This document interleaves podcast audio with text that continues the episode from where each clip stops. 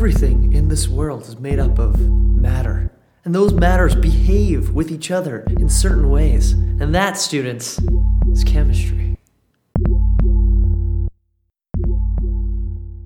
What happens when love, science, and T1D collide? Well, if my guests today are any indication, a whole lot of T1D based research. That's what. Married couple Rob Barry and Laura Gee met several years after Laura was diagnosed with type 1 diabetes and just a couple of years before Rob was also diagnosed. Their story is an interesting one of integrated support and research.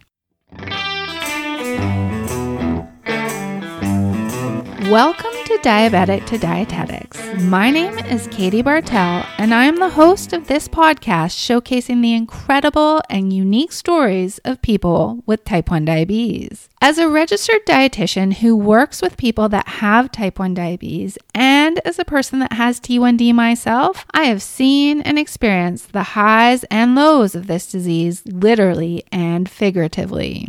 Type 1 diabetes is not a textbook disease. The way one person experiences this disease can be vastly different from the way another person experiences it. There are so many stories buried in type 1. This podcast is all about sharing those stories. It's a place for those outside the T1D community to learn of our struggles and of our successes, and it's a place for those with T1D to connect. This is normally the time that I would share a quick little blurb on what type 1 diabetes is to make sure that all our listeners here are on the same page. However, given that today's guests are both super sciencey, I thought it would be fun to have them describe T1D from their perspective. Rob Barry is a scientist that works in brain and spinal cord imaging and Laura Gee is a communication specialist also with a science background. Rob's description of T1D, essentially describing a bunch of drunken warlords, is probably the best verbal visual I have encountered with this disease in a long time. To me, type 1 diabetes is like there's a little war inside your body and your immune system doesn't know if, you know, if it's fighting on the left side or the right side and kind of attacks the wrong party and your beta cells get fried and spend the rest of your life trying to do most of the functions of your pancreas. To me, that's what it's been like. It's, you know, you're basically doing the, the job of one of your organs.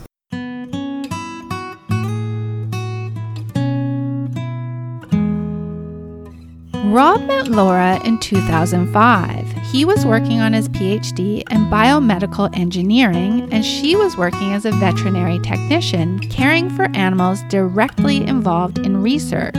On their first date, Laura informed Rob that she had type 1 diabetes.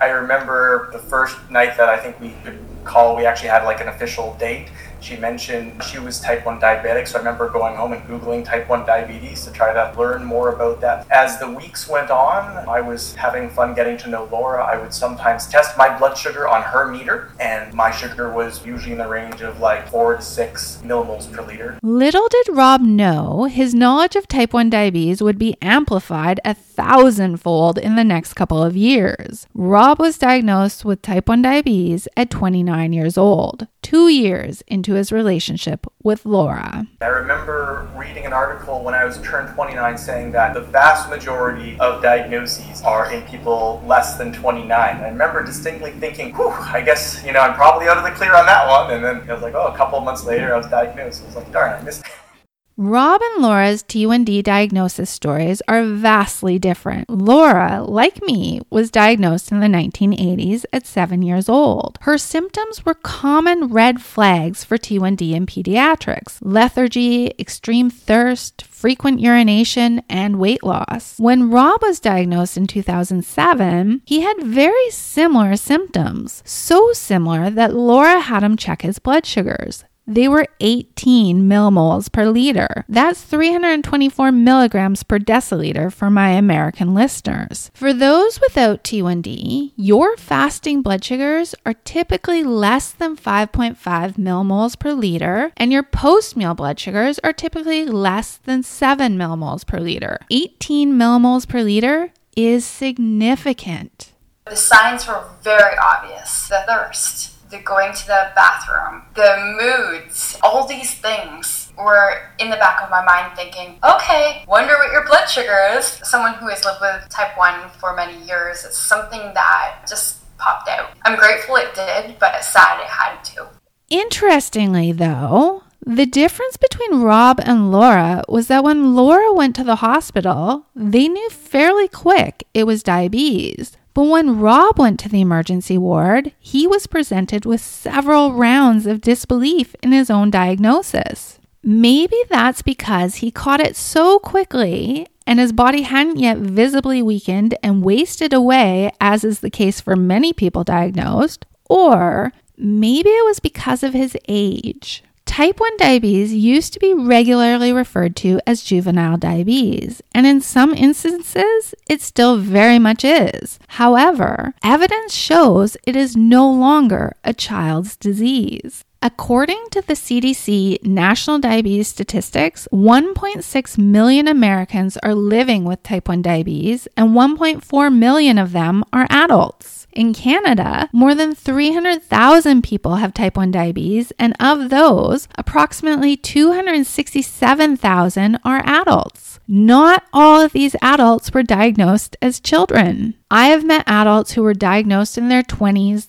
30s, 40s, and I even met one fellow a few years ago who was diagnosed in his 60s. It's stats like these that blow my mind when I hear stories like Rob's. For me, we basically caught it as soon as possible, and we actually were met with quite a bit of skepticism when we went to the hospital. I went to the triage nurse and I said, I'd like to check in. I think I have diabetes. And she said, Well, why is that? And I said, Well, my sugar is 18. She said, Well, how do you know that? I said, Well, I tested. And she said, Well, why did you test? I said, Well, I had a tester nearby. Well, why did you test? Because I'm aware of the symptoms of diabetes. And so, same thing. We went and we saw a doctor, and it was the same story. He was like, Well, why are you here? And I said, Well, my sugar's 18. And well, why do you know that? Because I tested. Well, why did you test? Because I have the symptoms. And he's like, Oh, well, we have got a really accurate test meter here. And he tested my sugar. He's like, Yeah, you're diabetic. I'm like, I know. That's why I came to the hospital.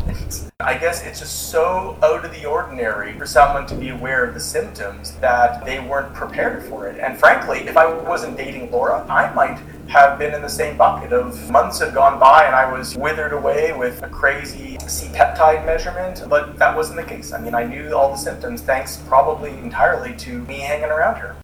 To be clear, C peptide is a measurement that identifies type 1 diabetes over type 2. If a person has a low C peptide measurement with high blood sugars, that's an indicator of type 1 diabetes. Whereas if a person has an elevated C peptide, that's more indicative of type 2 diabetes. Although Laura would never have wished type 1 diabetes on Rob, she and Rob both admit having two T1Ds in a relationship is actually easier than one. They both gravitate towards the same types of foods and understand how foods will affect blood sugars. They are both on the same insulin pump and continuous glucose monitoring system, so ordering supplies is as simple as doubling everything, and now there's two people to keep tabs on when supplies are running low. But most importantly, they both thoroughly understand the effects of low and high blood sugars on mood. Being a couple that lives with type 1 diabetes is actually very, very positive. We both understand how food affects us. We both understand how activity affects us. And we also appreciate, too, the fact that life affects us out of the blue, one day, one of us might have a high or a low. And we also are very understanding because we, we recognize that that can happen. And so it's, it's just a very collaborative, I guess, and supportive environment here in our home. Reflecting on their double diabetes relationship, I considered my own with my husband who does not have type 1. My husband is super supportive. I will never say otherwise. He has been preparing my lunches for the last 12 years. He regularly provides carb counts for my packed apple slices. He works around my food desires related to my diabetes management. And when we're out cycling, he will always stop, no questions asked, when I need to treat a low or dose insulin. However, sometimes my blood sugar moods aren't always recognized as a diabetes thing. Sometimes meals are changed on the fly without considering or understanding the impact that certain foods in that meal might have on my blood sugars. Sometimes I feel like a burden. And none of that is at the fault of my husband. It is simply that he does not have type 1 diabetes. And no matter how hard he tries to understand this disease, he cannot 100% understand because he is not living it. Team Rob and Laura are like the T1D support team to the extreme. They're not only a team in their relationship, though, they're also a team in research. The couple have participated in several research studies, mostly related to technology and type 1 diabetes. We've been involved in several clinical studies, like not just one, not just two. Like I've actually lost track of how many we've been involved in now. Their professional backgrounds combined with their type 1 diabetes has no doubt been a researcher's dream come true. They both have an avid appreciation for science and research. When we've approached people in the past regarding possibly being involved in their clinical trials, the way that we've approached it has basically just been saying, hey, are you interested in getting two good data points? Because we both have a science background, we know that we take these things very seriously. We've kept records when we were involved, we have spreadsheets, we take meticulous notes that we've shared with the researchers afterwards. We know that we're giving back to the community in the form of good data. And you know what they use this good data for? For convincing the FDA to approve regulations. The FDA, Food and Drug Administration, is the regulatory body that is responsible for approving things like new insulins, insulin pumps, continuous glucose monitoring systems, etc. in the United States. In Canada, the equivalent is Health Canada. If the people who are doing this research get bad data, that's probably not going to lead to good endpoints with regards to new rules and regulations. So we believe that we're doing our part to give the best quality data to the people who are then going to be submitting it to actually make real policy choices for tens of thousands of people. Providing these trials with good data isn't the only driving factor for their involvement in research, though. These two are strong advocates for the T1D community and for increasing awareness around type 1 diabetes and for pushing the T1D agenda towards a cure. In 2012, Laura was part of a documentary series featuring type 1 diabetes that was nominated for an Academy Award. Laura was also selected as a Medtronic Global Hero in 2015 that united several others wearing medical devices, myself included, in a weekend running, advocacy, and community building adventure. Participating in these clinical studies is another form of advocacy.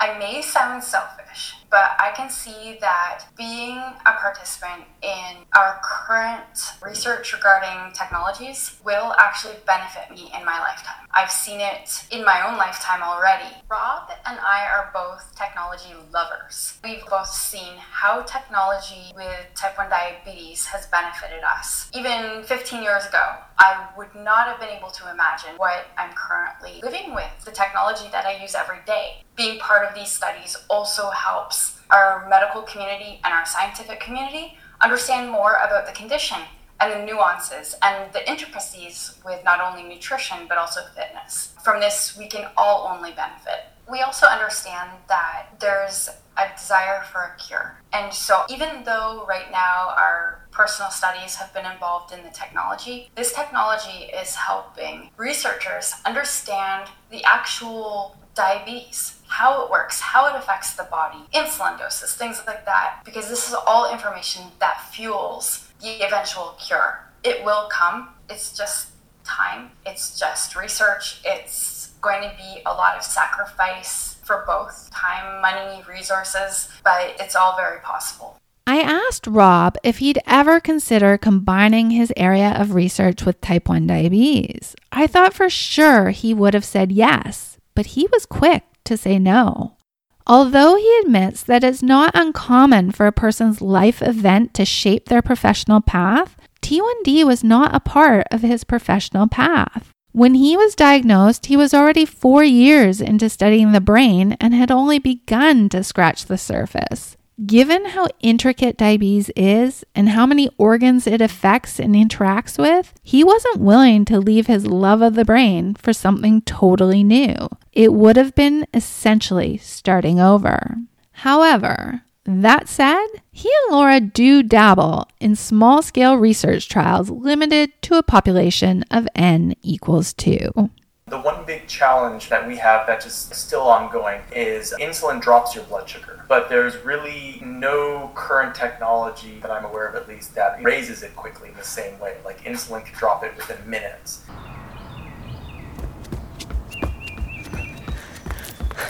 Experience definitely big swings in blood sugar when we go running. And it can become very, very biphasic. Things go high and then low and then high and then low. And some of the challenges I've done on myself has been to try to mitigate that. You know that, okay, if I start running now and I'm running at a whatever minute mile, I need this number of carbs every mile in order to make sure that in one hour my blood sugar isn't plummeting. So you have to kind of work backwards. And usually it starts preparing the morning of a race. You deliberately let your sugar be higher the morning of a race. You deliberately, right before you run, have some snacks, knowing that it's going to go up and then it is going to go plummet. And hopefully the amount that is going to plummet is going to be offset by the amount going up and it stay flat. Laura, remember that one race? Was it the ultra marathon or the marathon? We spent like months preparing, and our blood sugar for the entire race is flat. It was the most beautiful thing I've ever seen. Like, like as, as two people that don't have functioning pancreases, we nailed the blood sugar control. It was just crazy how flat it was for like literally, I think it was the marathon. It was like 26 miles, and it was like a flat line because we were having our carbs and having our little snacks and having our juice and our water at the appropriate rate. And knowing how many carbohydrates to eat every mile or two. It's so cool. I mean, it's just fascinating. When you live with type 1 diabetes and you cross that finish line, it's not so much about your time. It's more about like, hey, look at my flat line. exactly. It's like the heck with whatever my race time was. Take a look at my blood sugar control. yeah. I mean, there's no podium for that, but in our type 1 diabetes community, there definitely is. Whether it's on social or just our network of friends, it's definitely our podium moment. Rob and Laura have been a part of my T1D podium for the last seven years, ever since we first met at Medtronic Global Heroes in 2015. We have been messaging intermittently over the years. Laura is one of the greatest cheerleaders you could ever have on your team. And Rob, well, he is a very significant factor in me passing some of my calculus and stats courses in order to become a registered dietitian. That sciencey brain of his came in handy for yours truly. I want to thank Rob and Laura for being a part of this podcast and for sharing their unique story. If you'd like to be featured in an upcoming Diabetic to Dietetics podcast episode, please email info at katiebartel.ca. Until next time, T1D community, stay happy, stay safe. I'm Katie Bartel.